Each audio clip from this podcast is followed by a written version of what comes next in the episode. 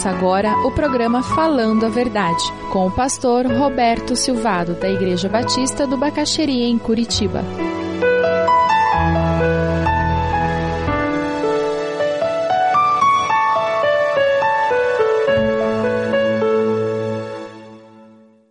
Quando você é fiel a Deus, você descobre e vive com a certeza da fidelidade dele, e daí você descansa, porque você sabe que quem te sustenta é Deus.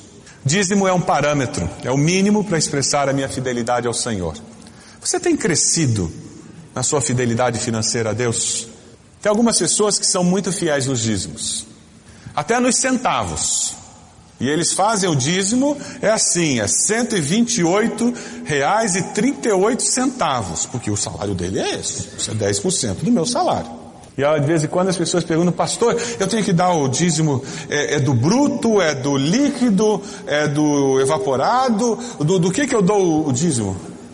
Eu costumo dizer para a pessoa, sabe, no Novo Testamento, a gente entrega como Deus nos dá, de forma abundante boa medida, recalcada, transbordante.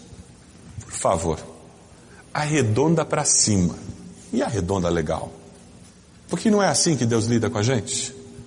As misericórdias dele não se renovam a cada manhã? Arredonda para cima. E com generosidade. Porque Deus, na fidelidade dele, ele é generoso. Não é assim? E quando você começa a agir assim, você Começa a descobrir que dinheiro não manda em você. Começa a descobrir que Deus supre todas as suas necessidades financeiras, emocionais, espirituais em Cristo Jesus. Amém? Talvez você esteja sentado dizendo: graças a Deus eu sou dizimista, eu não sou como aqueles.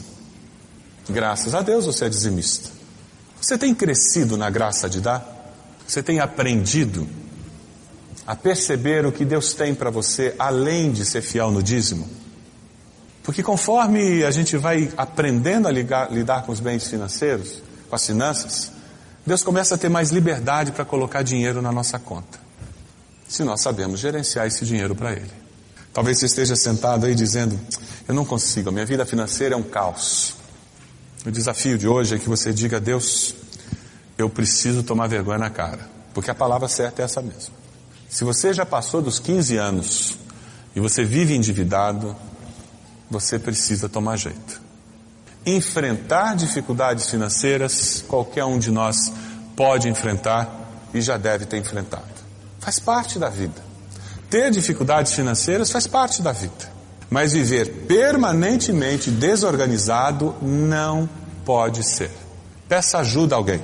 Você conhece alguém que é bom nessa área, que é equilibrado financeiramente? Chega perto desse irmão e diga: Você pode me dar uma mão? Eu nunca aprendi na minha família, eu nunca aprendi em casa, eu não sei como faz. E esse irmão pode te ajudar. Mas mude de vida. Com Jesus é possível se organizar financeiramente. Porque o dinheiro que você está gastando sem direção nenhuma, ele pertence a Deus, ele não pertence a você. É o que a Bíblia diz. Você está gastando mal dinheiro dos outros. E quem sabe o teu sonho é conseguir ser fiel. E não tem nada de mais você pedir a Deus uma condição financeira melhor. Dinheiro não é uma coisa malvada ou errada ou pecaminosa. O amor é o dinheiro que é a raiz de todos os males. O dinheiro não. Não está errado você querer melhorar financeiramente, querer prosperar financeiramente. Isso não está errado. É algo que você deve acalentar no seu coração. E como seu pastor, eu oro para que os membros da minha igreja progridam financeiramente. Oro mesmo. Meu desejo é que todo mundo dobre de salário daqui a um mês. Mas eu também oro pedindo, Deus, não aumenta o salário de quem não vai saber lidar com isso, não. Porque alguns de nós, a pior coisa que podia acontecer era arrumar um emprego ganhando três vezes o que a gente ganha hoje. Porque a gente ia sair do prumo. Ia faltar estabilidade emocional e espiritual para lidar com aquele dinheiro extra. Como é que você se relaciona com os bens materiais? Com aquela casa que você tem, com aquele carro que você tem, com aqueles móveis que você tem em casa, com a poupança que você tem, com aquele salário que cai no, no banco no final do mês, com aquele cheque especial, com aquele banco Sul América, ou sei lá o nome qual é, esse Esses bancos que tem por aí que emprestam dinheiro fácil, claro, né? Cobrando os juros que eles cobram, eles podem correr o risco de emprestar para qualquer um, sem pedir muita coisa. Como é que você se relaciona com os bens materiais? Você tem liberdade ou você é escravo? Abaixe a sua cabeça agora, por favor. A palavra do Senhor nos diz, irmãos, queremos que saibam o que a graça de Deus tem feito nas igrejas da região da Macedônia. Os irmãos dali têm sido muito provados pelas dificuldades, mas a alegria deles foi tanta que, embora sendo muito pobres, deram as suas ofertas com grande generosidade. Eu afirmo a vocês, diz o apóstolo Paulo, que eles fizeram tudo o que podiam e até mais ainda. Cada um dê como propôs no seu coração, não com tristeza ou por necessidade, porque Deus ama ao que dá com alegria. No primeiro dia da semana, cada um de vós ponha de parte o que puder ajuntar, conforme sua prosperidade, para que não se faça coletas depois, quando eu chegar, diz o apóstolo Paulo. O amor de Cristo nos constrange. Eu sou fiel, porque Deus é fiel. Eu amo a Deus, respondendo ao seu amor. Quem sabe hoje o que você tem que dizer é: Deus, eu entendi que eu não sou dono das coisas que estão comigo. Eu quero ser mordomo, aquele que cuida.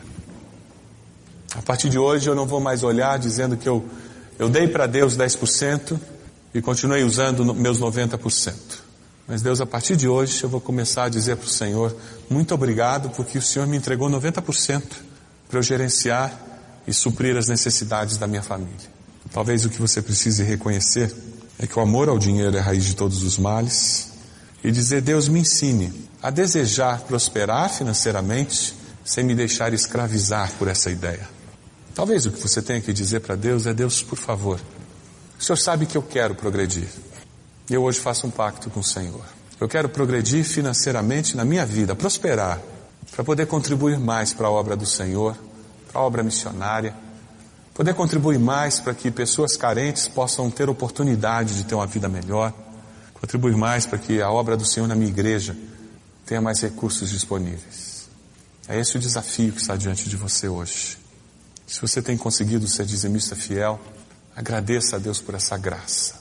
E diga a Deus obrigado. Eu tenho conseguido pela misericórdia do Senhor, eu sei. Quem sabe o que você precisa dizer é Deus, me perdoa. Eu não tenho sido fiel. Eu não tenho entregue nada, ou tenho entregue as migalhas só. Deus, por favor, eu quero hoje, pela fé, assumir um compromisso com o Senhor de ser fiel.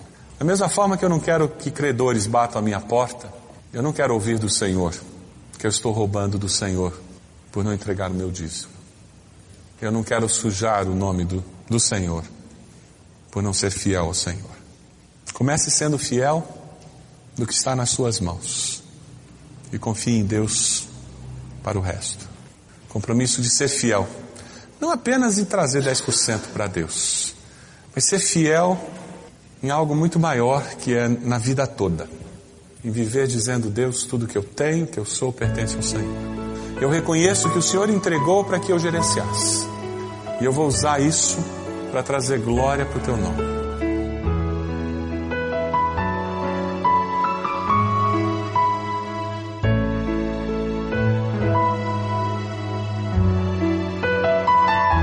Se você deseja adquirir a mensagem que acabou de ouvir, ligue para 41 33630327. Mencione o título ou o dia da mensagem e envie um e-mail para vida@ibb.org.br.